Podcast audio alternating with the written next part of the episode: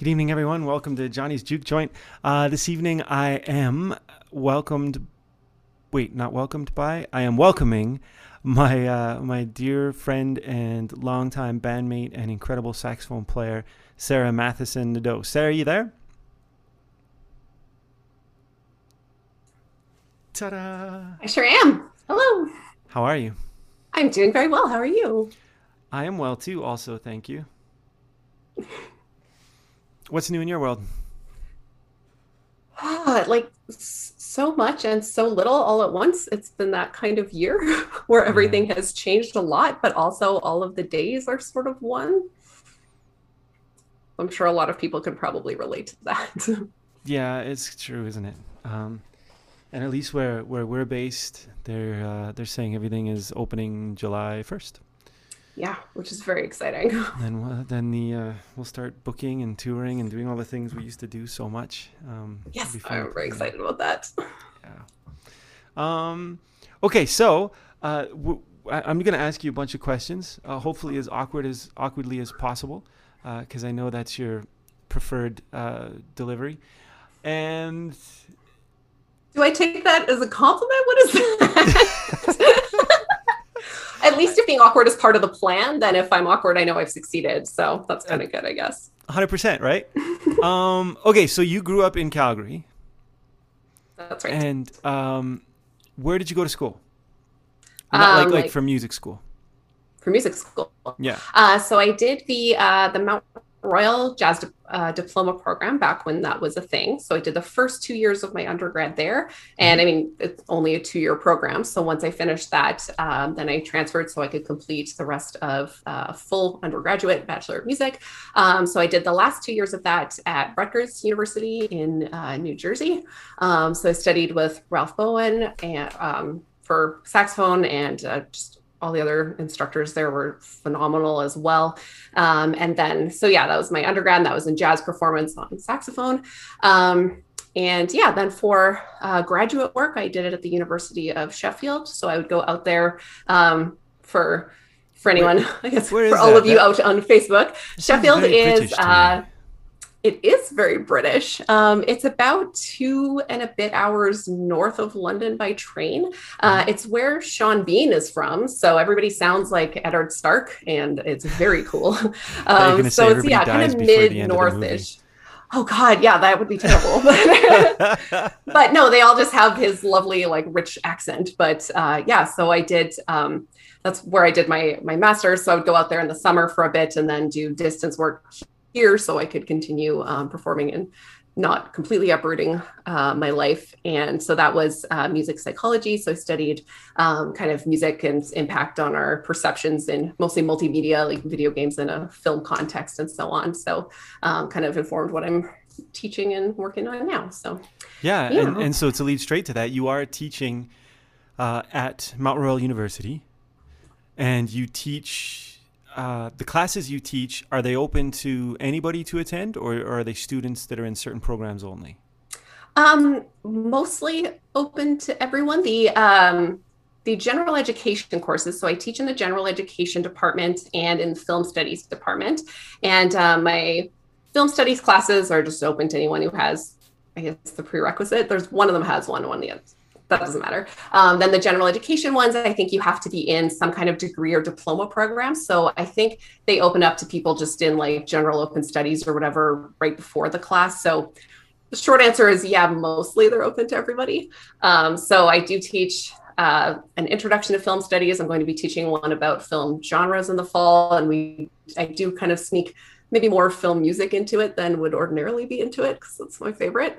And um, but my general education course is under the umbrella of the values, beliefs, and identities cluster. So my particular class is focused on um, on aesthetics, and um, so various instructors teach different um, kind of topics within that. So some will be on like architecture in sacred versus secular settings and some are about i don't know like uh, themes of suffering in classic literature um, and then mine is about music and storytelling so uh, mostly in a multimedia setting. We do a lot of music and film, but we also look at um, opera and then also emotion in music and whether um, structural elements of music are responsible for communicating emotion or whether it's kind of something we learn from just associating certain types of music with certain emotions and so on. So, hmm. yeah, so that's that's what I do in addition to um, performing with everyone.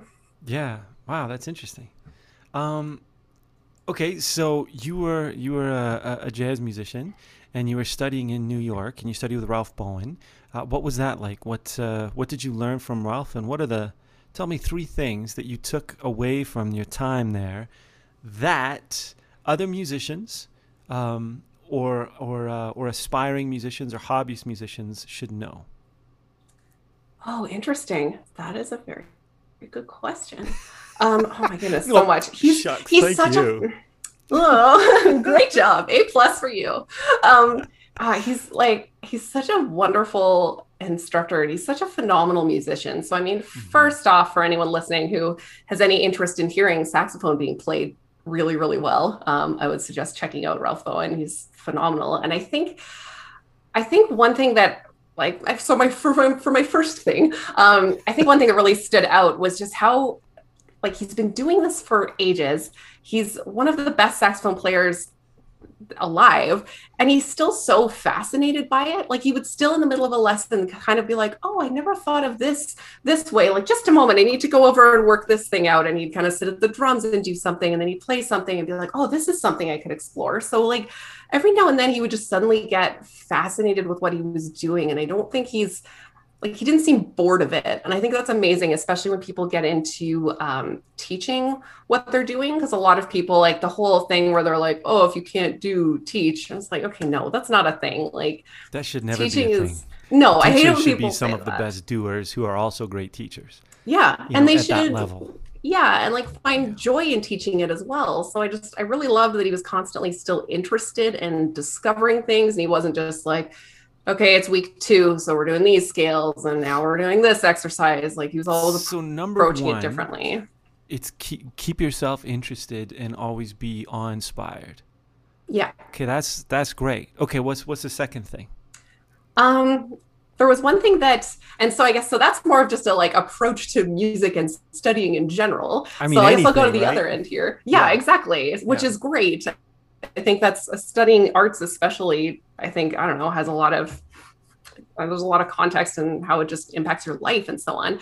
So I guess for the next one, I'll choose a more I don't know not totally theory based, but a slightly more approach to actually playing that I always remembered um, because my lessons were at, I think, 11 to 12. So he told me at the beginning, he's like, I really like to make analogies. And this lesson is right before lunchtime. So they're mostly going to be food based. so I was like, okay.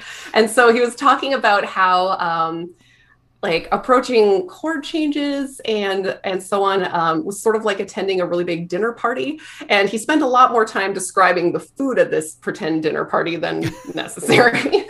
Um, but uh, so you could kind of always tell when he's getting hungry. Um, but he was talking about how so um, so when you're playing and uh, you're going to be improvising over a certain chord um, it's yeah it's like a, a party. If you arrive too early at that chord it can be really sort of uncomfortable unless you bring something really good to that party. So if you arrive too early, people are still in their house coats and they're like, we're not ready. We don't have the balloons up. What are you doing here? And if you're playing these notes, it can kind of sound like it doesn't quite make sense. Um, but if you arrive a little bit late at the party, then you've kind of created that tension for slightly longer. And then when you like really meet that chord, that the release is like even better. So I don't I'm not explaining this nearly as as well as he did, but he just had this idea where you're like, oh, if you take a little bit longer to maybe get to the chord, as long as you're doing it, I don't know, in a nice artistic way and picking the right notes, I guess. Um, that it was always kind of more exciting to maybe just build that tension for a little longer and then arrive at the party and everyone's excited to see you rather than getting there too early and people maybe aren't ready for it. But obviously, there's so exceptions to that. So is be more like Gandalf and arrive precisely when you mean to. Is this? Yes. Okay. Number three. Precisely when you mean to, and that sometimes it can be cool to maybe stretch that resolution a little bit longer and, and arrive yeah. a little late. you know, it's interesting you say that though too, because one of the things um, that we talk that I, that I talked a lot about with students of mine is is is um, learning phrasing from vocalists, and when I'm working with vocal students too, just talking about phrasing, and and not being so now obviously know where the beat is and know where the phrase the natural phrase is but not necessarily be concerned. Like if you hear something artistically that allows you to to to arrive just in interpretation of the melody late um, to to explore that. And one of the exercises i would have them do would be like um, add a beat instead of fly me to the moon you know? Just come in one beat like one fly me to the moon and let me gaze you know and have that kind of um, j- just just as as experience so it's it's um, taking that a step further and when you're creating your own melodies allowing them to to not be rigid. Am i saying that proper? Yeah. No absolutely. I think okay. so that's cool um, so that's number two. And what's number three? So, okay. Number three, I guess this falls kind of in the middle of just an interesting, like conceptual approach to sort of art and keeping your interest in it in life. And then also like making these sort of analogies. So, I mean, that always worked really well for me because I, my whole I think my entire thought process is an analogy. I need to take a concept and turn it into something else entirely, figure that out, and then like bring it back. Right. Um, but uh, there was one time where, where I just, um, I'm sure people have noticed this because I'm terrible at covering it and I am a pretty open book. Um, I get major anxiety performing a lot of the time and I just panic and things that I can do when I'm just sitting at, at home and practicing uh, in this space. Actually, there's a saxophone on the wall, so hopefully that helps. Um, that it works here, and often it doesn't. Um, it doesn't necessarily translate to when I'm in a situation where I'm really, really nervous.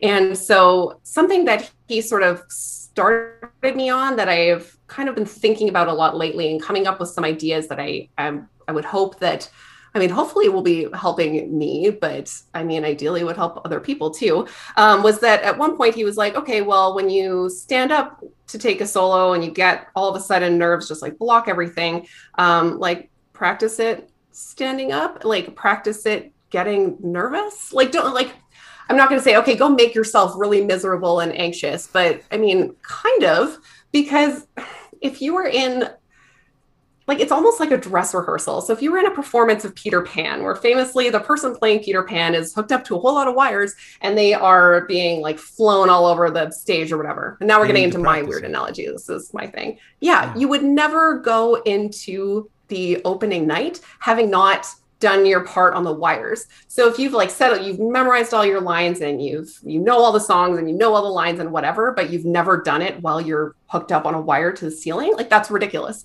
Mm-hmm. So to this point, I've kind of thought, well, maybe even just because he had suggested standing up, and then we kind of took that to the next step for um, physical practicing where we was like, okay, you know what, we're doing rhythm changes. Uh, face this wall for the A section, face this wall for the next A section, face this wall for the B section, which in a concert would be a little weird if I was just like, I've played this many bars and now I have to face this direction.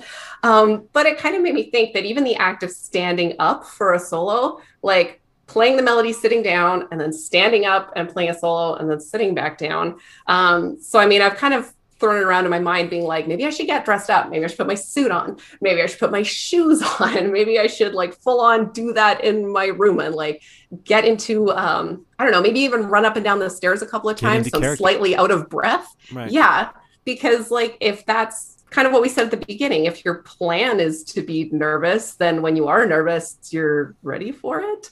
So this has been something i'm sort of just like throwing around being like okay maybe if i practice being nervous this, this brings up a lot. So I mean, there's there's the uh, the old joke, uh, the old jazz musicians joke, which is, how did Stan Getz play so well drunk? It was easy. He practiced drunk. So that was yep. the you know that old um, that old joke, um, which I which I, I don't know if it's true or not, um, but uh, it, it I, I know my trumpet maker talks talked to me a lot about visualization and they're things that we don't talk about when we're in a quantified musical experience. So basically, we're in a music degree, and what we're doing, they have to grade, so it has to be quantifiable. So things like style and nuance and um, and and visualization and performance techniques and stuff don't come up as much. It's just you you you're supposed to perform, and most of us as musicians are introverted, and you're supposed to perform, and you're a young person, and you've got all those other things going on that young people have in your head because you're just a normal person. And now you're supposed to stand up in front of a group of people and be like, "This is how it goes," and that's um you know, it's you're just expected, and of course, and, and a professor will just stare at you and go, "Why, why, why did you stop blowing with lots of air? You know, why are you doing that? Why are you looking down? Why are you playing so small? Why are you being so timid? Like, it, it, stop it, just stop it." And it's not, you know, so there's there's got to be we have to learn how to do that, and visualization, of course, is is a is a great trick.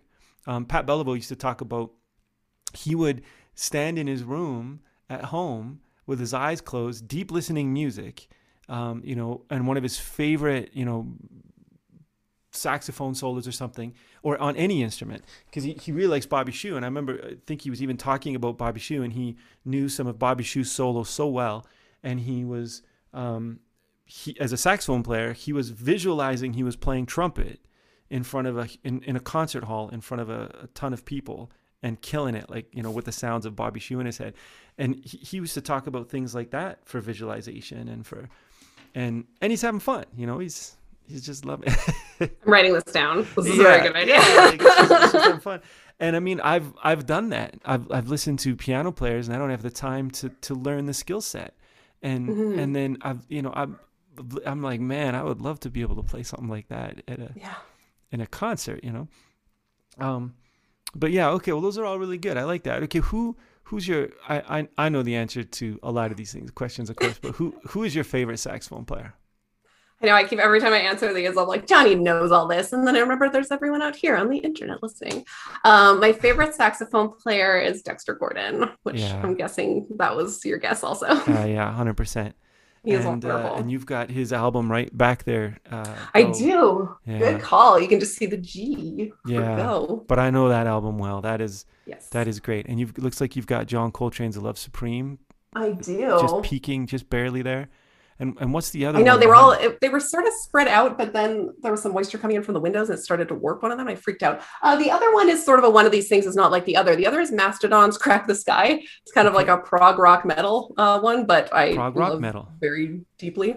Um, yeah. I like the guitar player went to music school. He studied a lot of classical guitar stuff. So there's a lot yeah. of very interesting things going on in there. But those awesome. are three of my favorite albums in existence. So Do you, well, do you remember when we did? Because um, I think Brian brought it up last week when we when the CJO when we did uh, Wynton's arrangement of Coltrane's "Love Supreme." I do remember, and I think that was very. I can't remember how many years ago, but it was a couple days ago that my Instagram stories was reminding me, and it was like, look at all these saxophones, and I was looking, going, what did I play soprano for again? And there's that one like eight bar thing in that Love Supreme arrangement where it's five sopranos. Five sopranos. That's a lot lot of Sopranos. Yeah, that's four but yeah, I, that was very need. fun. yes, half a soprano. I kid. So uh, that was so amazing. fun. It didn't hurt my back to play at all. Like, what a good time. yeah, don't get used to that. Um, and well, let's just go around your room there. So I see. It looks like you've got a painting of the Beatles. Above. I do. I didn't realize my backdrop was such a like collage of my favorite. It's a collage, and you've got a, a saxophone. I do. And, and I'm loving this that that style of of kind of metal art piece and thing that you see, especially you see it a lot with music. My my grandpa my grandfather had a rumpus room and uh, he used to call it, and it had black and white tiled floors, and that was where all the parties would be. And uh, in in his basement, just in a post-war bungalow, but the you know the majority of the basement was this this room that he called the rumpus room, and he had a record player at one end with 78s and and um, and records. I, I still have all the records, and all over the walls he had uh, big band pictures, black and white big band pictures, and artists and and and stuff all around the walls, and and stuff like that.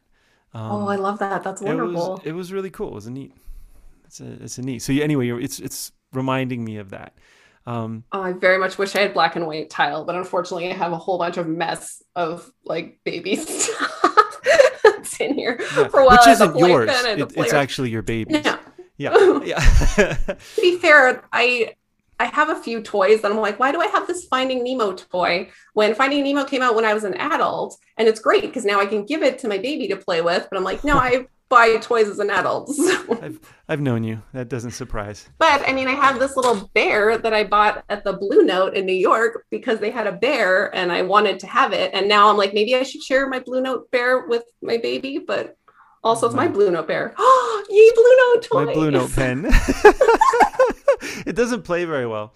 Obviously, but, um, Blue Note is killing it with the merch. This is really good. They are killing bears. it with the merch. I think I, I bought, like, I even bought I bought T-shirts. I bought, and you know, just support the club. Yeah, I saw absolutely. Chris Botti there right before the uh, the lockdowns, and Veronica oh, Swift yeah. was singing, and she was amazing. Um, okay, and then you've got some girly flower stuff, which that is very you. My bouquet from my wedding and my sister's bouquet from her wedding next to it, or okay. my bouquet from my sister's, my maid of honor one. That's that makes more sense. I'm like, why yeah, would you have your sister's bridal bouquet. Does she know? Yeah, I was like, wait now. a minute, no. And it's so much smaller. No, it was my bouquet from being her maid of honor. So I remembered to actually hang them upside down. So those are those are more than just like regular flowers, I guess. They're kind of right. special. And most importantly, we have a we have a stormtrooper. Very important. Means business. When I'm yeah. teaching my classes, I'm like, this guy, my backup. I'm looking I'm looking back and seeing that, and I'm looking up and seeing in right there I, my that trumpet of mine kind of looks like it should be played by a stormtrooper. Oh, it kind of does. Yeah. You should have a stormtrooper helmet helmet next to it. Have the trumpet like just mount it on the wall. Cut that cut the helmet in half. Oh, the trumpet the coming out. oh my gosh, Irma Gersh. Um, Okay, so you also uh, obviously we talked about other instruments playing other woodwinds, which is very expected for uh, big bands and jazz orchestras, and, and especially with the Calgary Jazz Orchestra, uh, especially um, with some of my writing. I like to to really throw you guys around in different instruments. Um, so you play um, the bass clarinet as well a lot, right? I write a lot of bass clarinet for you, and and I think it's gonna get better. And this is this is another thing that I feel like just pertains to life is if you are super mega struggling with something a lot, maybe look into some external factors just in case and don't just keep expecting that life is going to be impossible. Because i lent my like actually just a bit before the pandemic i think i lent my bass clarinet to um, jim brennan. Was another one of my former teachers and saxophone players who's amazing. And he yeah he needed to use it. And he just messaged me and was like you know this doesn't work, right? I was like, what? And he's like, it is almost impossible. You can't get over the break. Like this key doesn't work, whatever. And I was like, oh, I thought, I thought bass clarinet was just like the hardest thing in the universe. So he was like, no, it's important to look into why things are hard. Maybe ask for help. Maybe don't always assume that it's you. So, um, valuable life lesson, and also um, probably going to be a little happier to see bass clarinet parts now because apparently it wasn't entirely my fault which is okay. great news. Because you know I love writing for bass clarinet. yes. And um, I love the sound of it. And it's beautiful. And now it actually works, which is like a whole very exciting thing. okay, good. Well, um maybe you should have done you should have lent it to him a few years ago, I guess. Um, yeah, seriously.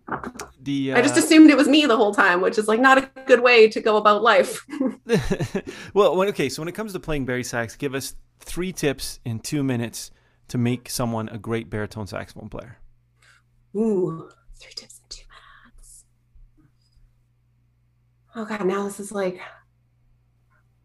this is really intimidating. to be honest, like and I I don't have much to compare this to because I obviously only have like my experience and my familiarity with, with instruments, but um I kind of feel like flute helped Really? Um, so for because anyone who don't know, it requires so much air blowing over the hole. Yeah, because hmm. some people who I know would um, would go to Bari and be like, "Oh, this is a lot of air," and I was just like, "Oh, is it? Um, so I was a flute player before saxophone player, um, not like at a university level, but in, in high school and in um, jazz band. And then they were like, sorry, we don't have flute. And my dad said, well, I played saxophone, so you should play saxophone. And I was like, okay, I'll play saxophone. And then I really liked it. So it worked out. Um, but yeah, like I, I don't know, it never felt like it needed as much air as flute did. Um, so I don't know, maybe it's one of those things like when you get really far in some some sports, um, they have you do ballet because that technique actually ends up really informing your playing, which I guess kind of parallels studying a lot of classical technique can often help with jazz as well, just because it, I don't know, strengthens different muscles and areas of your brain and stuff. So um, I mean, maybe I'm just thinking of that because we're talking about um, talking about doubles before, but I don't know. Um, getting a harness is really good, so it doesn't squish your back too much.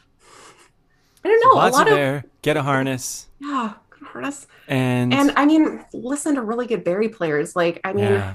and listen to like I think one of my very favorite things about Bari is that it's sort of a lot of instruments. Like, I mean, this happens a lot in rehearsals where you'll be like, okay, saxophones play, and I'm like, okay, but is that me? Because I don't play that, that line, so I guess not. And you'll be like, okay, trombones now play this line, and I'm like, okay, I should. I'm a trombone right now, so I should probably do that. So, I mean, kind of listening to other instruments and other parts, I feel like has has helped me a lot too because i don't know as a low instrument you're sort of really actually as any range instrument you're really conscious of what your role is in the in an ensemble and like layers and kind of what function you're serving i guess so Yeah. i don't know like listen to other bari players sounds really basic but i don't know there's so many different sounds that people get out of the instrument that it's i don't know i think it's awesome spoilers i like bari sax Okay, so speaking of great Bari sax players, I'm going to play something for you now. Hey. And I want you to tell me who the baritone saxophone player is. no no i'm scared This is Drop the Needle. No, I haven't done this in forever. I'm gonna Do you know this recording?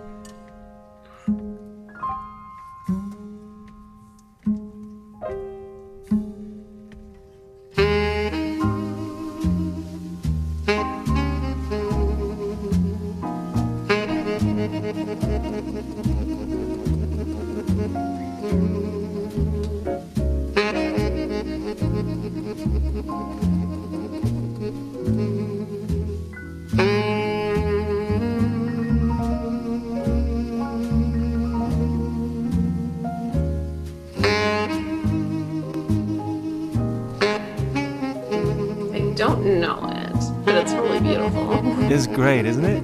Yeah. Okay, I'll give you a hint. He played with the Duke Ellington Orchestra for a long time. Well, like, like, I feel like I should know if it's Harry Carney though, but I, I don't know. It's not. No, it's not yeah, I know. That's what I was like. It doesn't sound like him really, but Yeah, I don't it doesn't know. sound like him. Then he, I mean, then he played with um, Jazz at Lincoln Center.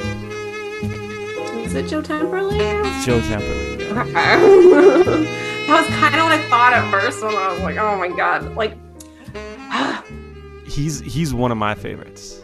That's why I was like, it doesn't sound like Harry Carney. And then you said Duke Ellington, and I was like, oh no, if it's Harry Carney and I didn't recognize it im- like immediately, then like I have to turn in my Bari card or something. But I mean, when you started, I was like, it's probably Joe Temperley, but I Yeah. just Well, I, I, I, I actually had someone come up to me. You might find this uh, funny, and it was, it was. I can't remember where we were playing. It was somewhere n- not um, metro, metro, metropolitan. Like it was a small town somewhere. And the person came up to me and he said, um, "When you sang that song, I don't, I don't even remember which song it was. When you sang that song, and, and I found it quite a compliment because I knew what they were saying. But they said you sounded a lot like Harry Carney Jr." And I was. okay. that's amazing. I'll mean, if you combined the two, that'd be pretty good. So I, I mean, I'm glad they knew the name Harry Carney. So, Yes, and- I would actually just be excited about it- um. Okay. Well, that's Sunset and the Mockingbird. That's um the Ellington. Um, th- that's their live in Cuba recording. But I love that track and, um, yeah, yeah. Maybe we'll do it when we do Ellington again. We'll do Yeah. it and and feature. love Duke Ellington again. and we'll feature um uh someone playing playing yeah you uh uh the stormtrooper That's um, what you're playing- pointing at, I assume. hopefully hopefully when the stormtrooper plays bari uh it can actually hit its targets more often than very good. okay, so something you and I've talked about before, and I think this is an important thing to mention, is uh, um, gender in music. So, what are the challenges? Um, you know, specifically when we say gender in music, we're talking about women in music and women in jazz, and um, and I know for for me as as like I you know I just don't th- like I don't think about those things. I'm thinking about the music and I'm thinking about how everyone's playing and I'm thinking about you know the the, the audience and are we putting on a good show and is the music mm-hmm. together and and are the charts written well and how can I improve and how how can we improve and those are my thoughts. Um, but I know that when we've toured and when we've gone and done like the school tours, and it is the coolest thing ever when I see a, a young girl loving the fact that there's there's this great woman in the band who's you know playing and tearing it up and seeing that. So I recognize the importance of of of championing that, right? So that so that we can inspire more more especially when we do school tours, but when we inspire so we can inspire more kids to, to greatness and, and have them more to to belief in themselves. But um, what are what are some of the challenges that you've come across um, that are that are you know in the music industry that are gender related and and uh, and possibly uh, you know benefits or hopeful things or good things that you've experienced out of it? Yeah it's it's bizarre. Like it's because it simultaneously feels like a really big thing sometimes, but it I wish it wasn't. Like like yeah, I mean as you said when you're like it's not something you think of, which I mean ideally in a perfect world that would be the case. Like nobody would care. Obviously the things that that separate people on those levels have nothing to do with how you play your instrument. Um right. unless you're doing it wrong, but um like it really shouldn't it shouldn't matter but that's not the the world that we live in. Um, so I mean, it it kind of does, and so a lot of people are like they don't have to think about it, so it doesn't make that much of a difference. But like, I mean, I do notice that when I think of all my favorite musicians, when I think of this is a huge theme in just life. A lot of my favorite like movie characters, a lot of my favorite everything's like it's usually guys. All of the artists behind me on these records are male. And I mean, yeah. that's not that's not why they're good or anything. No. But, but it's just sort of the unfortunate reality. So um I I read about this a little in my in my undergrad. I didn't or in my graduate work. I didn't do specific research on it, but I remember reading a couple of articles because I was thinking about writing a paper on it, but ended up turning into something else. Um, but just some of the ideas as to um, like why that is because so I've also had people come up to me after and be like, "Oh, it's really cool. You're a girl in the band," and I'm like, "Okay, like yeah. me." But then they're like, "Why are, are you the only one?" And I was like, "Okay, well, that's a whole thing." Well, well so okay, okay been... so I've actually had someone come up to me and say, "Good for you for having a woman in the band." You know, specifically. Oh yeah, well done, you. you. Like, well done, you. I'm like, well done. I didn't do anything. You know she did her homework. She earns you her chair. The credit. Isn't that ridiculous? Yeah. Yeah. Like like no but she that's she how some I people see it i didn't sit at home and practice saxophone and study with ralph bowen on saxophone and and and dedicate myself to performing baritone sax like it's the weirdest thing that i i and i didn't know how to mm-hmm. respond to that because they meant it it was a you know they meant it oh, to be uplifting um, and it was a lady coming from a lady um, and she meant it completely uplifting. But I just I, I, I, you know, I took pause for a second. I'm like, it has nothing to do with me. Yeah, and I know what you mean. I think that's always coming from a good place where they're more coming up and saying, "Well, thank you for not completely excluding women." I think that's really what that has happened. Yeah, so, like, thank right. you for not being a monster, and you're like, "Thank you oh, for not welcome. being a chauvinist monster." Um, yeah. You're like, anytime. oh god. So and I absolutely like I I fully get that too. But yeah, like it it's really weird. So when I was looking into this, because when people asked why, I was like, I don't know. Cause yeah, again, it's not like you were like, well, there can be only one. there can be it's very much like Highlander. Like, It is. It's almost exactly. Yeah. Obviously, there have been anytime we've ever hired another another uh, woman in the band, you've you've uh, I've had to fight her. fought her and and beheaded them. Yeah. That's it. Yeah, it was just like no. This is, this is While singing uh, Queen. What's the song? The one the one from the show, the, the Queen song from the show. I just forgot it. Queen song from the show. Yeah, that ruins the joke. I forgot the song. I know. They, we'll edit. some- We'll fix it in post. We'll we'll Yeah. edit it in where we're subtly like the lighting's different because it's nighttime and we get the right answer and put in like some laugh tracks too because we Yeah, nailed the joke. uh, good thing this is just a rehearsal. Okay, so you were saying like you you some of the things you've so why why are you the only one? Oh, And- yeah. and So- is that partly because because see when I look historically, I, I had someone talk to me once about how there were no oh now there's all these great female comedians and there never used to be, and I'm like Carol Burnett is still brilliant if you watch her stuff. And I remember being a kid and and seeing reruns of her shows, thinking, uh, oh my goodness, this woman is is hilarious. Like I was a Yeah. child and I realized her intellect and her humor and her skill at delivery and timing and face manipulation, all the things she could do to make you feel warm. And I'm like, Yeah. she was brilliant. And when I think of some of my favorite um, jazz musicians, and, and even some that I that I study their phrasing, and some that I, I have my students study, like Shirley Horn is like top of the list for for phrasing. Now that's just my preference, but um, but is it because there haven't been historically enough because there was a lot of chauvinism and there's so there haven't been enough role models to open up to young women going hey i i can empathize or i can relate i can is that part of it or I mean, obviously, I can only speak to my experience, but like Right. I I think that's got to be part of it. Like I think there is a lot to be said for I mean, all of your favorite things um being made by people who I don't know, look different than you. like right. like you don't necessarily see yourself in that.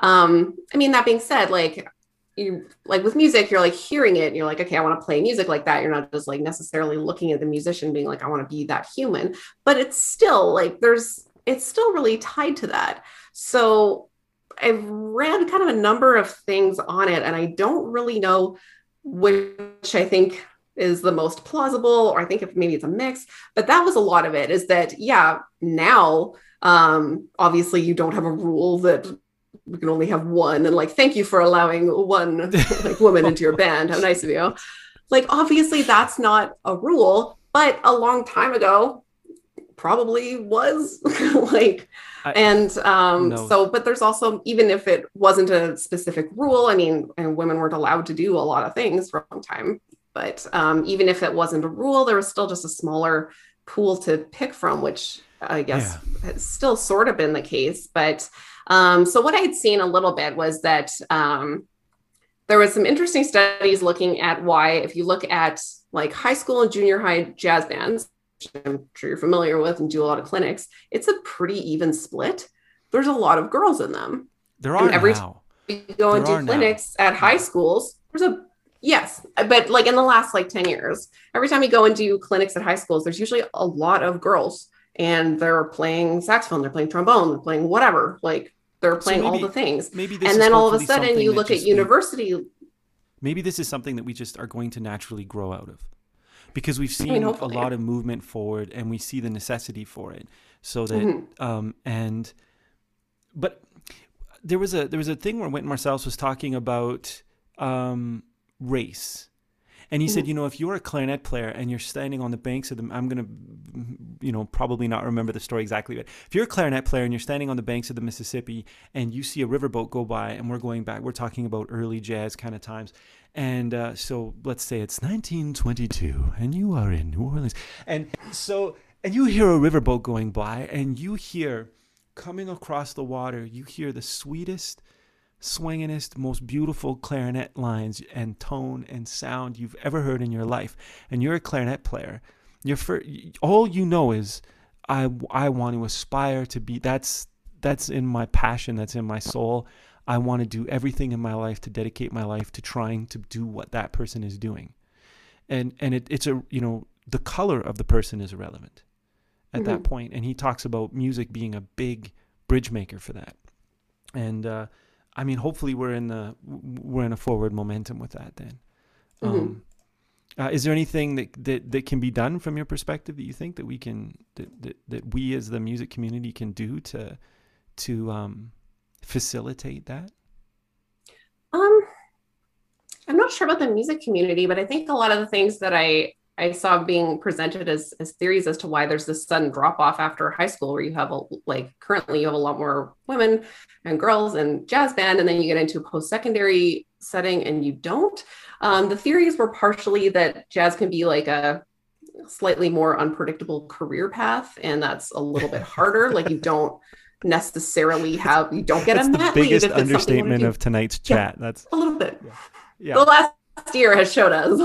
Yeah. but it's not one that if you're planning on starting a family like i didn't really know um, a lot of people when i was like i mean yeah for those of you who don't know i had a little, had a little baby last year. Um, and i didn't really know a ton of people who had gone through this in this particular industry in this particular like genre performance too that had had a baby like had it come out of them. I knew lots of people who had had a baby but they were like I had a baby. It's very sweet. And now I'm here at rehearsal a little while later and like my body is fine and I can lift my instrument and I'm not falling apart. Yeah. So that Yeah. makes it tricky.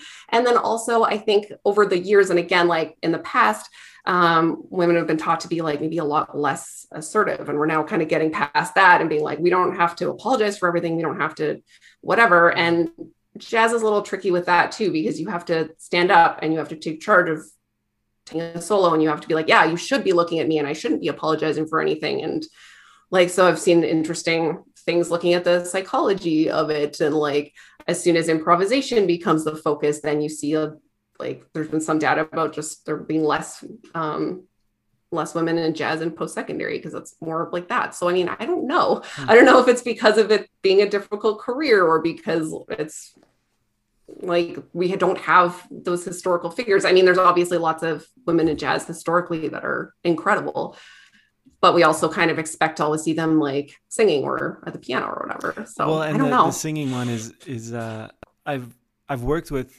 with women who are are instrumentalists, and they always laugh when they walk into a room or a club that they haven't played before, and the sound guy go, you know, just just assumes they're the singer. Yeah. And, that has uh, happened a lot. yeah, it's happened to you, with me. yeah, I and was a I like I'm not a singer. You don't want me and doing that. I, I, I, I think I, I'm just, I'm. This is just barely coming back to me. We, we were, sh- we showed up at a theater, and the sound guy, some, yeah, just assumed you were the singer, and, um, I think I picked up your saxophones, or your sax and your your bass clarinet. I think you had your bari and your bass clarinet. I think I picked them up and I went and sat in your chair and like started like putting your music in order or something because it Oh was it was um it was good. Yeah, we have to slot into our proper roles apparently. Yeah, that's right. yeah, I mean, ideally, like I hope we're moving towards a place where it's not an issue because it shouldn't be. It makes no actual difference to anything, but like it always has been kind of weird. So yeah, I we'll just keep doing what we do. You know, I, I Yeah. remember talking with Jerry Bear going back about 20 years and you know, somebody said something about somebody about somebody's band or something and it and it, it was something I was involved in and um and uh and someone said something uh, negative about Jerry. And I said, Jerry, they don't even know you, and that's not even an accurate, you know, the, the things we go through as performers because you're always in front of people. Mhm. And and uh, that's a lot. I'm trying to remember this too, but it was it was basically they said something, and he said, "That's okay. I'm just gonna. I can't. I can't control that. I'm just gonna keep doing what I do. Like I have a path that I'm on and things I'm trying to learn, and that's all I can do. And you know, I'm not saying I do it all right. And I, I went, man, that's that was a, that was a great life lesson that I got from Jerry Mhm. Bear. Don't tell him. Um, but that was like We're recording this. Yeah, it's not yeah, a secret. he never listens to anything I say anyway. He'll he'll hear everything you say if he listens to it, and he'll never listen to a word I say. Um, no, for for real though. Like I remember, I, I think I was like 21, so he was like 30, 50, 60, like 62 probably. Um, I'm gonna get in trouble for that one, but um, but yeah, I remember that. I remember that stuck. But we'll keep doing what we do. So so, in relation to what we do, uh, what was your favorite, or what was what was the best Calgary Jazz Orchestra concert we've ever done? Interpret gets, the word best however yeah. you want. Oh, okay. Oh, this gets this gets tricky because I keep being like, oh, so in the last what, like four or five years, and then I'm like, no, it's like ten years. years yeah. Oh my goodness. uh, now I'm 60, 50, thousand. Um, uh, 60, 50, 100, two years 60, old. 60, 50, 100. Um, you don't look a day I, over 50, 50, 100, by the way. Oh, thank you. I got to get another new filter on those or something. Maybe I'm cuter with like the dog ears. Um, I always love every time we've been able to play Duke Ellington because that's just my favorite big hmm. band stuff that exists. Um, so I mean, as far as like other arrangements that we've played, I have a um, question about that specifically. Mm-hmm. When we do Duke Ellington, of course, we ar- I like I'll arrange a bunch of stuff, but we'll also use stuff right from Ellington's book. Mm-hmm. Is it your favorite because there's no bass bone, so y- you're not fighting with mm-hmm. Greg for your I never thought of that. No, I that can't be because my other favorite things are when I get to play like a really awesome part with Greg. He is amazing to sit in front of and just like just sounds awesome and it's so much fun. No, I love bass trombone, so I would never have something be my favorite because there's none of it. Okay. Um, yeah, so I mean that's just because Duke Ellington is just one of my my very favorite um, musicians in his band, and I mean also his his writing, like he's writing, he's he's like best buds with Harry Carney, and he wrote just wonderful parts for him. So it's yeah. really unique bari parts. Um, and then also I just like I love all the stuff that we've done that we've just like reimagined. I always I have a very large spot in my heart for the Christmas show too because I love Christmas. um, and it's always like I don't know, that's always been kind of a special thing too, is to get to now as an adult kind of re and I guess I'm maybe reflecting on stuff like this more just because now I have a little baby, but to get to play things that I knew from when I was little. And then you have that whole lifetime of being familiar with a piece of music. And then as an as an adult, you're seeing how um someone has put that together and reinterpreted it for for a big band so something you're really familiar with and just approaching it like years later for something else kind of why it was really fun to play all like the disney songs and stuff too so i don't know it's hard to pick favorites because we've also played i think ages ago we, we should do a Mingus show again because that's another thing that I think it's been a long time since we've done a Mingus show. It has. I think we're due. and it's always it, you know, doing the music of Charlie Mingus, you know, for everyone listening, it, it just just listen to Ah Um or Roots and Blues or you know those records. Oh, yeah. They it is so infectious, and it. I mean, it's a different thing for us when we go through music school and we and we are exposed to these things and we're exploring these things, which of course the regular person isn't doing. It's it's our job to bring to bring that music to them. And every mm-hmm. time you know we play Charles Mingus or I ask someone and they, they didn't know I like when we did Mingus, I can't remember we did another. Our second half was a, was a different artist that was more well known, that that you know was more accessible or marketable or something. But but when mm. we when they came and they heard Mingus, they went that was that was amazing. Oh yeah, you know when they hear that moaning and uh, better get it in your soul and. Oh and uh, I remember just freaked out the first time I heard that. like, yeah, it's just, right? it's you're like, how is this so good? How is this allowed? Especially as a bari sax player, Moaning is yeah. pretty great. Okay, cool. Um, what was what was the best Calgary Jazz Orchestra moment that you can remember? Best Calgary Jazz Orchestra moment that I can't remember. Oh, that's hard. I'm so I can never even. It's gonna no, favorite color I can pick, but favorite anything is so difficult. Okay, well, what? Because there's just like so much within that. What's your favorite Star Wars movie? Okay, some some favorites I guess I can pick. Empire is my favorite. Empire. Okay. Yeah. I really like Rogue One. Yeah, Rogue One was fun. Right? It was very neat. And you are so you're you're a bit of a Star Wars. Um, you like it? Okay. Yeah, it's okay. I don't mind it. I mean, How my many... baby's name is Luke. I have a stormtrooper behind me. I'm not really fooling anybody. How many? How many? I, I remember this because I remember the pictures. But when you when you went to uh, Disneyland and they had the huge Star Wars shop opened, uh, how many action figures did you purchase? Actually, I didn't because You stole I them. I stole all of them. No. And now it's recorded. I didn't actually know. I don't know. We were already on like a grand adventure trip and I was like, we just had a giant because we went on our as my cousin who was eight at the time, he said we were going on a honey party. So we went for our honeymoon or honey party. And um, that was a very fun adventure. But it was like, we just had a wedding. I don't have any money. We have to be grown-ups now. And now I'm like, I wish I'd bought more toys at Disney World. but I do have a little Jedi Mickey Mouse that Luke plays with a lot. So Oh, again, cool. good thing I bought myself toys so that I could share some of them with him later. That's awesome. Um, maybe favorite favorite moment, uh, and I know I'm just going to like Christmas again, and I'm looking for jazz things, but like there there have just been times in the the Oh Holy Night one when we play it that I've just like I don't know. Christmas is my very favorite thing, and there's just so much of the year is just ridiculous, and the fact that we do that each year and it just builds and it's this just gorgeous arrangement that Paul Ashwell did that I just I don't know. I, I get chills um, from that arrangement a lot, and I think the fact that we do it almost every year is makes it really really special. So it's kind of a repeated moment, but it's powerful for I me every like time. it. yeah, And, and actually, honestly, to sing it is uh, is a lot of. Um, it's a hard thing to explain how it drains you because it's it it's it's technically a, a difficult thing to sing as a singer, but but at the end, I'm um, I don't know. You when you when you go to that place, it's amazing, but you you can't you can't keep doing it. Like there's yeah. the tank drains so quick because it, it, there's so much in in it, and So I got to do it at the end.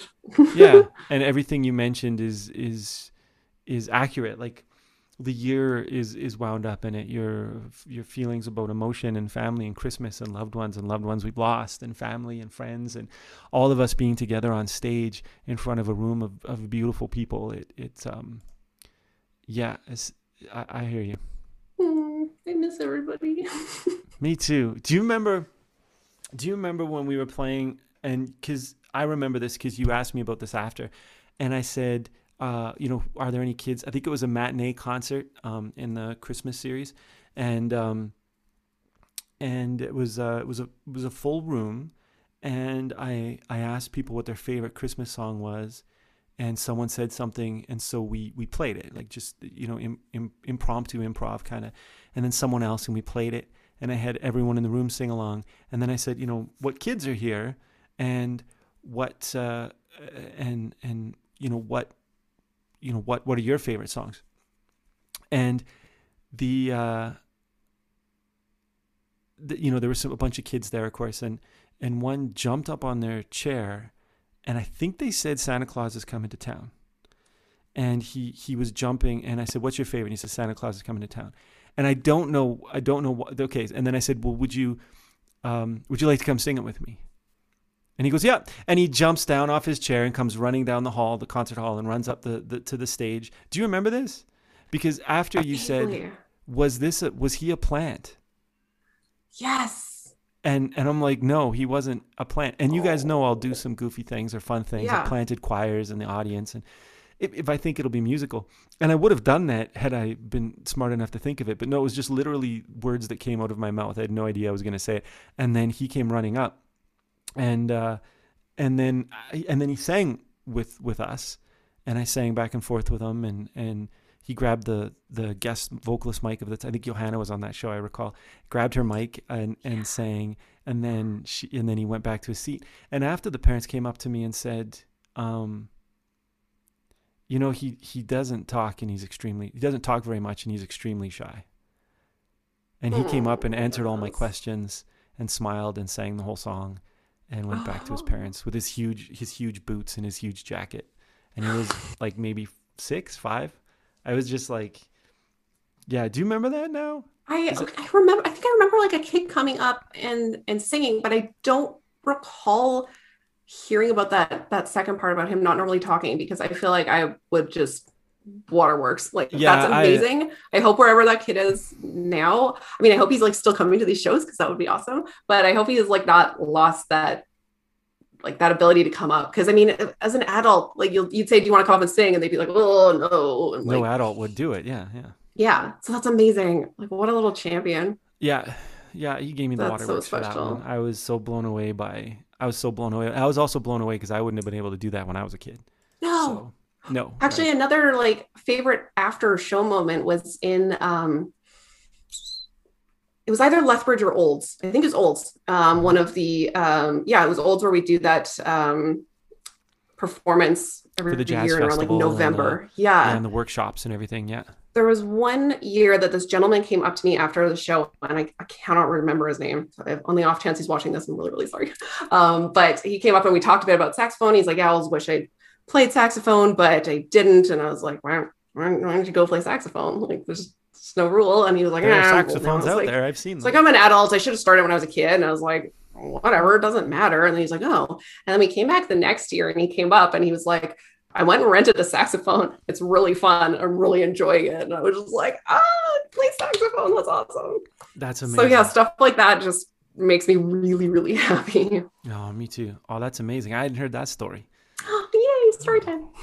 Okay, what? uh Now you have a little boy, Luke, and he turns one do. in six days. Is that correct? It looks like Does you were on the ball. Or at least I think. I'm trusting you. I know it's next week. So it's six days. it is. Uh, if it's um, next. It's Friday today. I'm not good at math, so I brought my calculator out and made sure that I was right. And And you typed in Luke's birthday. Luke's birthday, yeah. Six days. That's a good calculator. um, it's a smart calculator.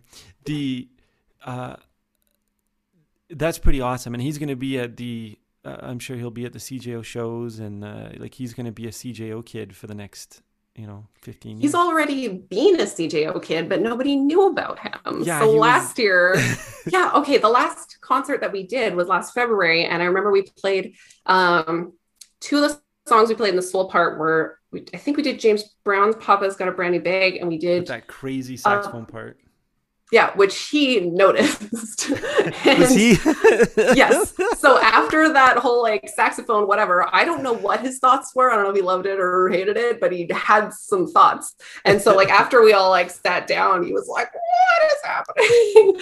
so that was extremely cool. Was that that was around the time where I was starting to feel him was January, February, and we played um a couple of shows during that and I could I could feel him kicking there and I was like hey, I'm going to remember this forever this is extremely cool and then I hadn't really made any sort of social media announcement or whatever. And I was like, oh, this will be so fun. By April, I'll get to have like, I'll have like a suit and a tie and I'll play saxophone with a big baby in my tummy. And then everything shut down and I just stayed home.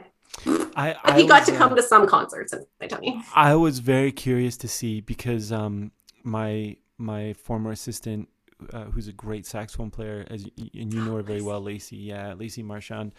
She um she would talk about playing alto saxophone when she was pregnant and how how there was no air, and she said there's just no air to the point that she put it down. And I was like, how is Sarah gonna play bari?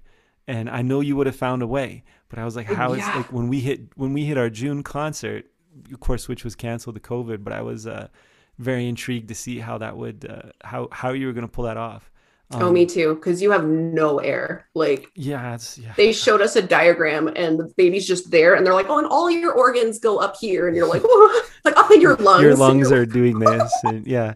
yeah, you walk up some stairs and you're like, I have to lie down. So I've- I mean, yeah, I would have figured it out, but it would have been. rough. I have mean, a I did play a little bit at home, but I have a voice student who just uh, had um, she uh, took a break at the beginning of May because she just had a baby a couple weeks ago, and even like just yeah, just leading up, and I said no, just you just have to imagine this is what your body's doing because I can't Yeah. relate, but from what I've seen in the you know I went in and looked at the the um, the the x-rays and stuff of mhm. of pregnant women i'm like yeah you this is going to be difficult and she's like i oh just yeah, I'm out of breath when she's singing. I'm like, well, I, I can't.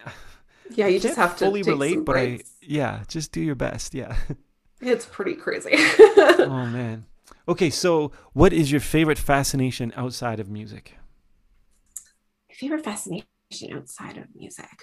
Um, I mean, I do a lot of do a lot of just sort of artsy hobbies and stuff like that. Um, I mean, I don't know, I love movies. Everybody loves movies, but I am like I do study and teach film as well, so I already kind of talked about that. Um, I oh, I guess this is kind of an an interesting one. I don't know. Again, I don't know what my like very biggest fascination or hobby or whatever. Um, I do knit a lot, but I also make very tiny little clay things, which I don't know if people have seen. Do you really? Um, Do you have one yeah. there? Can you show us?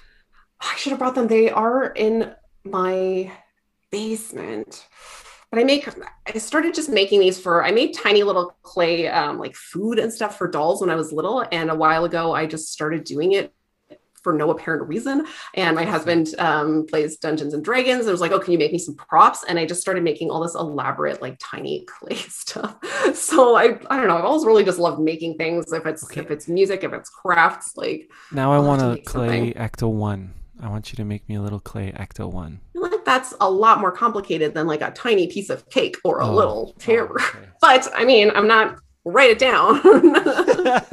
do you know I, this? Uh, this is my favorite uh, tea mug, and um, do you know the, the the drummer? We haven't had him with the CJO yet, but he's he's a great drummer.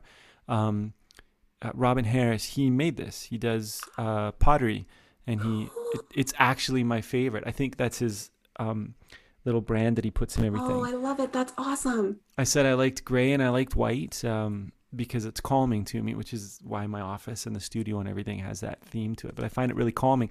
And then when I want it to be Christmas, I just put red everywhere. When I want it to be, you know, I can, you know. But uh, but he made this for me, and uh, uh, yeah. So um, maybe you could make me a really little one. Okay, That I that could I could absolutely do. Okay. like a tiny one. Oh my goodness. Yeah, I think making stuff like that, especially things with your hands, it's just such an intriguing thing to be able to do. I don't know if you've seen like Michael Calendar does blacksmithing. Blacksmithing, yeah. so cool. Yeah, and he do also does um, Michael Calendar from the the trombonist from the Calgary Jazz Mm. and he um just for those listening um and uh he also is uh, him and his dad uh, and his grandfather and possibly his great grandfather all were model uh model a uh, car enthusiasts so he's picked up that hobby from his his um dads and dads Yeah. dads above him I'm and not uh, convinced he's not a time traveler. He has very cool, like old timey hobbies. if maybe he's doctor who and the real he's the real doctor who he comes and he's like, "Oh, I have all this old timey car and blacksmithing." Yeah. It's like um and trombone. Yeah. Okay. So cool. And you also like video games. I know that. I do. Which favorite So now I'm just thinking about all time? of these. Um, probably the original Knights of the Old Republic. I love a lot. Did you play the new one, the um, Jedi Fallen Order? I have not had a whole lot of time to play any games in quite a while, and it makes me really sad because there's a lot that I keep seeing being like, "Oh, it looks really fun." When I have time, and like I don't know that whole thing when you say when I have time, and then you just wait to have time and you don't. So I mean, I'll have to mm. make time eventually. Right now, it's all kind of getting gobbled by by this little baby, but By little Luke. yeah. Well, husband, Luke, Sarah, Yes. video games. That's true. And I mean, hopefully, once I'm not just like working from home and taking care of them and whatever, I'll be able to do more things. But now things I think are are opening up, and we'll get to be sort of a real person again. Maybe. You you've never stopped being a real person. Um, Yeah. the uh, we can just act. We can just we can act like it again. Um, yeah. okay. Um, okay. Yeah, we're I'm gonna get into to the rapid fire. kinda- Oh rapid yeah. rapid fire questions. Rapid fire. Um, Okay. Before we do that, do you have anything to ask me? You don't have to.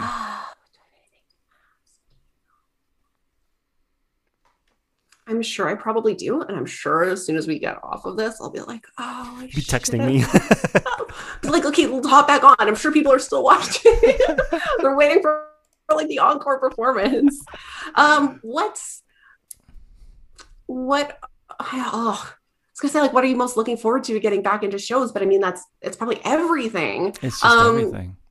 And I, I was gonna also say like, what particular artist or, show are you most excited about potentially like doing with the CJO? But I don't know if that's spoilers, so I don't know if you're allowed to talk about anything you might want to do in the, the next season back, or if that's Next season. top secret. Well, we I really wanted to do Sweet Jubilation again because Mhm. we were going to do it for our 15 year celebration. So we might do that next April. Okay. Um, I am talking with three artists. So until they're confirmed, I can't announce um, to uh, for coming in. I've uh, I'm really looking. You know what? Was, I really missed doing our Art of Soul concert in February, and Yeah. with strings, and I missed that. And I have a lot of ideas for that. So, but I think it's just all of it. I I don't even think I know. That's Oh, I know. That's why I was like, this isn't. I mean, it's it's everything. I mean, I'm And sure the- everyone just misses The rehearsals board- and having a snack in the middle, like Yeah.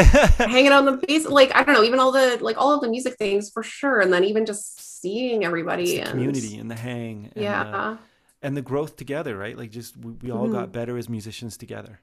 Um, Yeah. We're better together. There's no way around that. Um, oh, I know there's uh I won't say who it was because uh, I I don't know if um if this person would would like me to say, but there's a person in our group that would probably surprise you that came to me and said I was going to quit playing. I was going to quit being a professional player. Like maybe pull it out from time to time, but it was it's it's difficult, it's time consuming, um, and they weren't feeling uh, that they were connecting, and they said uh, the CJO was what kept me practicing every day that's and wonderful. then and then they launched into a whole different side of their music career outside of CJO, but as well. And and I, you know, yeah, that made that's me wonderful. that made me weepy. Mhm. Um, okay, rapid fire questions that are not weepy. Okay, you ready for this? yes. Good, because you're being graded heavily. Oh no. If life were a video game, what would the best cheat code be? I mean, that Sims one was a Motherlode or Rosebud, and you just you get all the money. And I'm not saying money buys happiness, but it means you don't have to do all the things that don't make you happy. So then you can like you can play all the music you want. You have time to do all the art that you want. You can have a whole room for every single one of your hobbies. You can fly your friends to Disney World, and then you can play shows there. So I mean, uh, infinite money sounds so like Infinite greedy, money. but Okay. See, I I think pick I'm- the I'm wrong very- career. Right? I'm so disappointed because uh, of all the billionaires out there, and Jeff Bezos and all these bill, and none of them have decided to become Batman yet, and that that really freaks me out because that would be my first choice. So, uh, what is the worst? The worst. Buy one get one free sale that you could imagine. What's the worst buy one get one free sale? I mean, no, that's terrible. Okay, you text me that one later. okay, the first thing that came to my head, and it would have been amazing had we had them, but with just how exhausted I have been with having one little baby, I feel like mm-hmm. twins is a bit of a buy one get one free.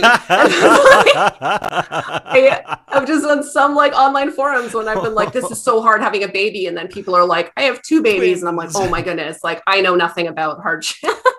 but I also think that would be kind of awesome and it would eventually be amazing. But right now I'm still in the thick of it and I want to sleep. so um but I don't know what the actual worst buy one get one. Maybe some kind of No, like I, I like that. Exotic like pet that. that. they eat each other or something. I like that. There was uh there was a couple we sat beside at the Blue Note just before the shutdown in New York, and they said uh, for a show, and we were just chatting beforehand, and they said, "Oh, we have um, five kids," and I said, five? That's a lot. Like, wow, good for you." And and um, we were talking about it and stuff, and it's something like, and they're like, "Well, it wasn't planned, and uh, but we had twins, and we had I think it was two two girls." and they said, "Well, let's let's try for a boy." So we have the twins, and they said that was they only wanted two kids. They had twins, and they were like, "Wow, that was an incredible amount of work." And the twins got to be two and a half or something, and they're like, "Let's try for a boy." And then they they got pregnant again, and they went in to see if it was a boy or girl, and the and the the doctor said, "Yes, it's a boy," and two girls, and they were having triplets. oh man. Oh you reminded me of that story, and I just my jaw hit the floor, and I said, "You, you are you people have some serious um, constitution. You're some strong individuals there. My goodness." Yeah, and I mean, obviously, not to say that twins would be bad; that would be amazing. But I think when you're planning for one and you get two, it's a lot. Whereas if you're like, oh, a free sweater or something, yeah. Okay, okay. What two things become really weird and awkward when you do them back to back, right after each other?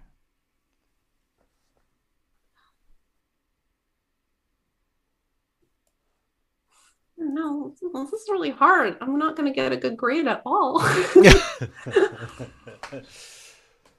Um, what, what have people said? What do other people say?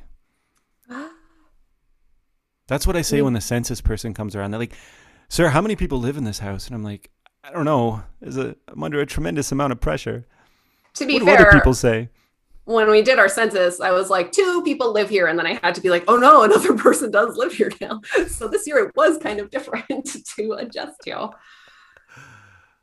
Um, oh no, I don't know. I am. Okay, we'll skip that one. What is the creepiest thing that you could say to one of us before we walk on stage? Um,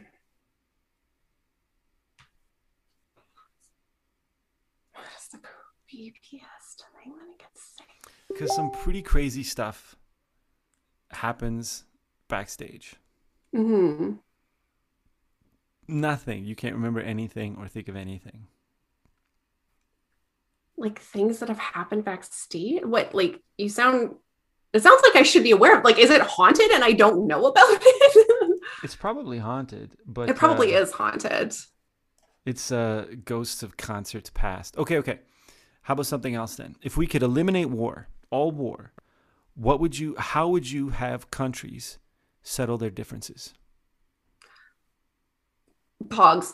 Why? Oh, why are Pogs. What are pogs? Um, that's why I'm very confused as to why I just thought of that. I was like, "What's a game that's really peaceful?" um, did you not play Pog? It's a thing in the '90s, little- and you had the circles, and you had to flip them over. And then I never wanted to play anyone because I made my own Pogs out of a cereal box with my school picture on it. Nobody wanted to win that one, so I'm, um, just, I'm just seriously like I'm I I'm in my head I'm picturing uh, Joe Biden and um, what's the Russian president um, Putin, Putin. and Vladimir Putin and Kim Jong Un playing Pog, just Yeah, sitting down. they've got their slammers and like yeah, that's right. you know what Pogs are. I remember. have zero explanation for why I suddenly just thought of those for the first time in what, like 20 something years. Okay. Um, but I guess that's how we should be settling our differences. Pogs in in three words, three words only. So choose them carefully. What would the world be like if every single person was like you? Uh, nobody would be able to answer questions very well. Uh, they wouldn't that's get more than three instructions right because Three it would words. be more than three words. I have I have a baby, you guys. it's done things to my brain. Um, three words. S- sleepy but excited. All right, I like it. You get a point. Okay, if we were playing on stage, we're playing on stage. So visualization, right? It's very important. So we're visualizing, we're on stage, the Calgary Jazz Orchestra. We've got a full room. Let's say it's the Christmas show. It's your favorite show. And we're doing Perfectly Frank Christmas. And we see police officers coming at the back. And you see them. And they start walking up the aisles. They walk right up on stage. They arrest you and they take you away, what would all of us assume that you were arrested for?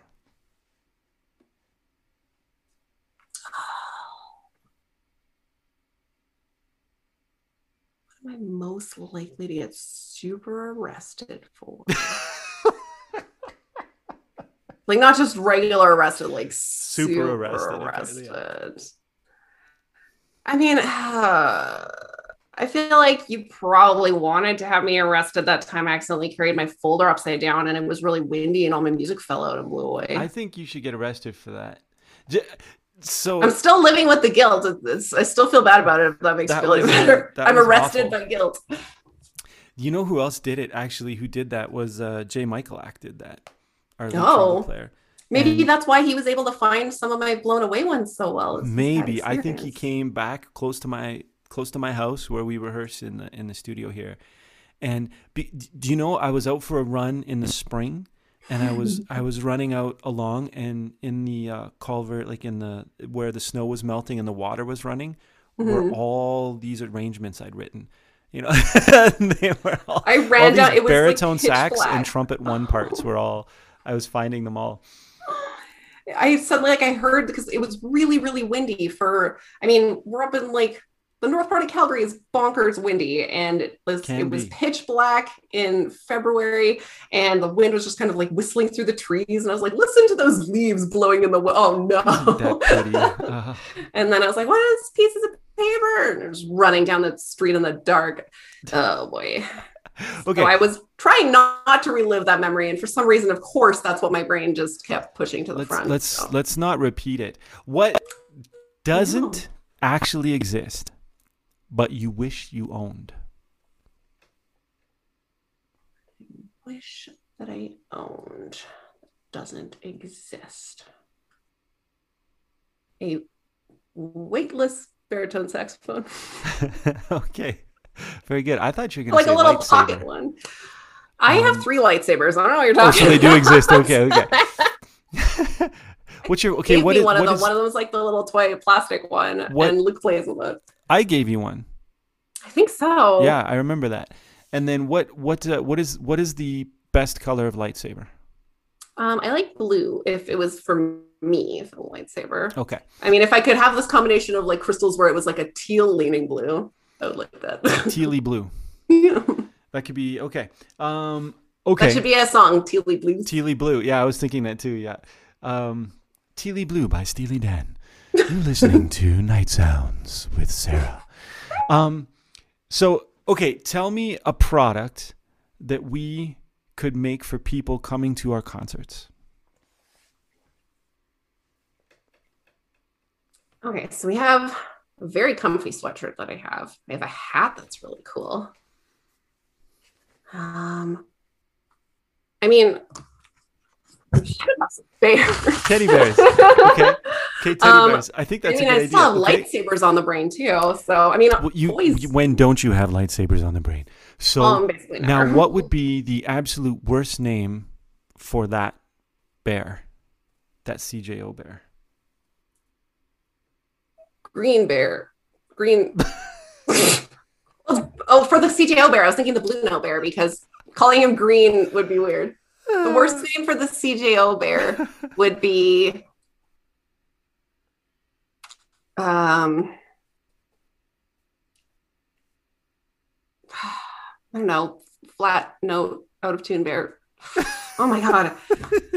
I don't- Okay. Like my conversations are with a tiny baby and we just sing Sesame Street songs all day. Uh we should do a Sesame Street show. What's your favorite Sesame Street song?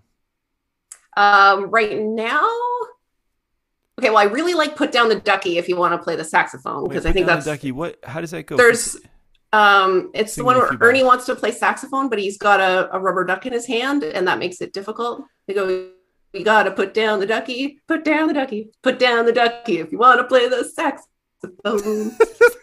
and another one I'm a big fan of, and I want to see if you can.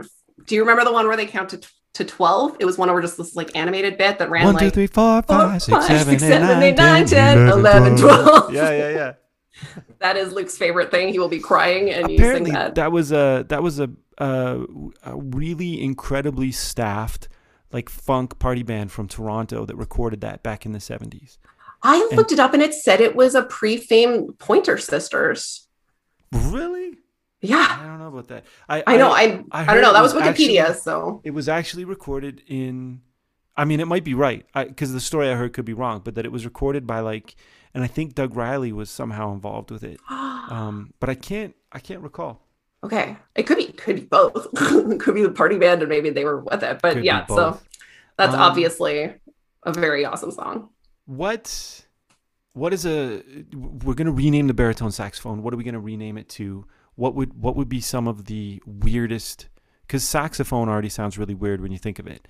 Um so and baritone's generic. So what if we renamed it, what would be a very accurate strange name that we awkward name we could give it? Yeah, you're right. Baritone's generic and just kind of refers to the range of the instruments. Saxophone is from like the inventor's last name was sax. so it'd be Sax, like if I yeah, called it like a, a Matheson phone, which is ridiculous. Well, it Um, would be a Matheson Nadeau phone. yeah, that's Yeah. a mouthful. That's a lot. Um, yeah, because it's just really large and and low. I mean, a, some kind of foghorn, like a, Barky shi- a shiny gold honky foghorn. barky, shiny gold honky funk. It's A honky funk. There we go. Like it's a honky funk. Got it. Uh, what movie completely, because you like movies, completely changes its plot when one letter in the title is changed? And what is new about that? What is that movie about now? Ooh. I think all of like any movies. Wait. Um I mean, am I like substituting in a different word or just taking a word out? Just one letter. One letter. Oh, one letter. Oh, Like- okay. Um, if we took out uh, Star Wars, Star Wars. what would that Star be War. about? There's just one. There's just one. There was only one war in Stars. Then it might be Stars War. The Star Wars ones. You know, I'm just thinking of because you said Rogue One earlier. Rogue On. So what is? Rogue On, man. Rogue On. Yes. That sounds like a like a beatnik uh, traveling through, uh, you know, California in the '60s. Yeah, but you could still have it kind of set in space, so they're all just in like a space basement, a basement, and A space map. having their their blue milk. And they the whole Star Wars are happening outside, but they're just in the basement, like listening to their cantina music, music, and saying Rogue On. Again, I uh, this is when you asked, her, I was like, I should probably maybe I should practice like talking to adults. I mean, I guess I've been teaching, but that's like planned material and things. And I'm like, oh, this will be interesting. Do I know how to talk to someone who's not a tiny baby anymore? so I apologize that my my brain is still figuring out how to What brain. about what about Shaving Private Ryan? And the whole movie is just like about the barbers in the war. It's just about about beards, about It's war just- beards. There's just been a lot of movies I feel like in which Matt Damon has been a character that has been like lost in some place, and that the government has had to spend a lot of money getting him back. Like Saving Private Ryan and like The Martian. There's a couple other ones. Born Like, I was- Identity. yeah, like how much money is the government like spent on finding Matt Damon? Wow, that's heavy. Yeah. Um, if the five members of the Calgary Jazz Orchestra saxophone section were represented by food, what would they be? Well, this has nothing to do with sort of like a, a personality thing or anything. I just really like the name Jerry Carrot. So I just feel so like it's, it's really Jer- cute. Jerry Bear would be a carrot, yeah, and like a Jerry- Jerry Jarrett, Carrot. if you were. a Jarrett, and you Barrett. Maybe that's why. An it Barrett, sounds an E right. Barrett. An E That's what you would be. We're just little Jerry Carrots. Jerry. Like he doesn't Barrett. even have red hair. I don't know where this is coming from. So now I'm thinking of everybody being like vegetables or some kind of produce or something. Okay. Um, okay, so we got Jerry Carrots. Richard. Jeremy has really, really cool hair and it kind of sticks up a bit. And it doesn't it not doesn't stick up like a pineapple, but now that I've thought of a pineapple, like He's a pineapple. like the Um, only person whose hair is almost as cool as a pineapple's foliage is probably Okay. Jeremy. Okay. And what about Richard and Harding? Richard Harding. Oh, Richard is just like so full of joy and happiness. Maybe a strawberry. I don't really have any particular reasoning for it. I just really like Shane strawberries. Stats? I really like Rich. Oh, I really like this Shane too. Now everybody has to be strawberries. Shane Stats. Shane Stats. I mean, he's pretty cool and relaxed. He's easygoing. Yeah. You like a watermelon? All right. He could really be like Walter watermelon. Mellon on the saxophone. Ooh. Yes. The like secret fruit identities. I started with vegetables and then I ended up with fruits. It's just all. What would you be? It's produce. Um, I mean, last year I was sort of an avocado, big tummy, but um, Luke's a little avocado pit, I guess. Yeah, maybe. okay, that works. Okay, last question. What movie would be the worst decision to make into a musical? Make it into a musical. So I was thinking at first, I was like, okay, what about like something really, really violent and then everyone's singing during it? And I was trying to think of a horror movie that is mostly focused on just like the gore. And then I was thinking of Saw, but like that almost might be amazing. like, Saw the like if it was a terrifying horror movie, maybe it would cheer everybody up. Maybe everyone's like locked up and it's really violent and scary, but then there's like a cheeky tap number. Like maybe it would be good. Saw the musical. That's you're you're going with that, or Alien. How about Alien the musical? Actually, I think that would be great because it could come out and have like jazz hands and then they could all dance. You could have like really good music accompanying it, like bursting out. There'd be like the melodic contour, like what would be a whole thing. What I don't know. the, All of these sound like great ideas. What are the lines? What are the? I don't know any lines from Saw, but I know uh, what was the, the one of the famous. They mostly come at night. Mostly that would be a song. Come on, they mostly, yeah. mostly come at night. Mostly, mostly. you know, like they mostly come at night. Mostly, they would be a whole. So, what I'm hearing from this is that for an October show, you should have like musical theater style songs inspired by horror movies for, for Halloween. wow. Um, Genius idea. genius idea. Um, is there anything else uh, that that you'd like to mention or say to anyone or, or mention to the CJO fans or anything before we sign off? Uh, I wish I had better answers for rapid fire questions. Um, this is obviously will haunt my my nightmares for the rest of my life. Um, but I am just really, really happy to. I mean, especially with kind of news today of things. I mean, I don't know if things are going to go back to normal, normal, but things getting slightly closer to us being able to see everybody again. Um, I hope everybody is staying just I don't know, safe and healthy and listening to lots of good music at home. At least we have like the technology to be able to watch like concerts online and, and do stuff like that. Um, yeah, I think it's, I think this is such a cool idea. I hope people are enjoying watching these things and knowing how, how dorky, I was going to say we all are, but everyone else that I've watched pretty parts of much has you been and me are the dorks. It's, Yeah. yeah. I was like, everyone else has been totally chill and probably has great ideas. And I'm just like, nah. Um, okay, but yeah, and, I'm and so I'm really so excited. we would tell them, and you would tell them to recordings to listen to: Dexter Gordon's "Go," John Coltrane's "The Love Mhm. Supreme," um, and the other one you mentioned there, the name of the band, that prog rock group you like.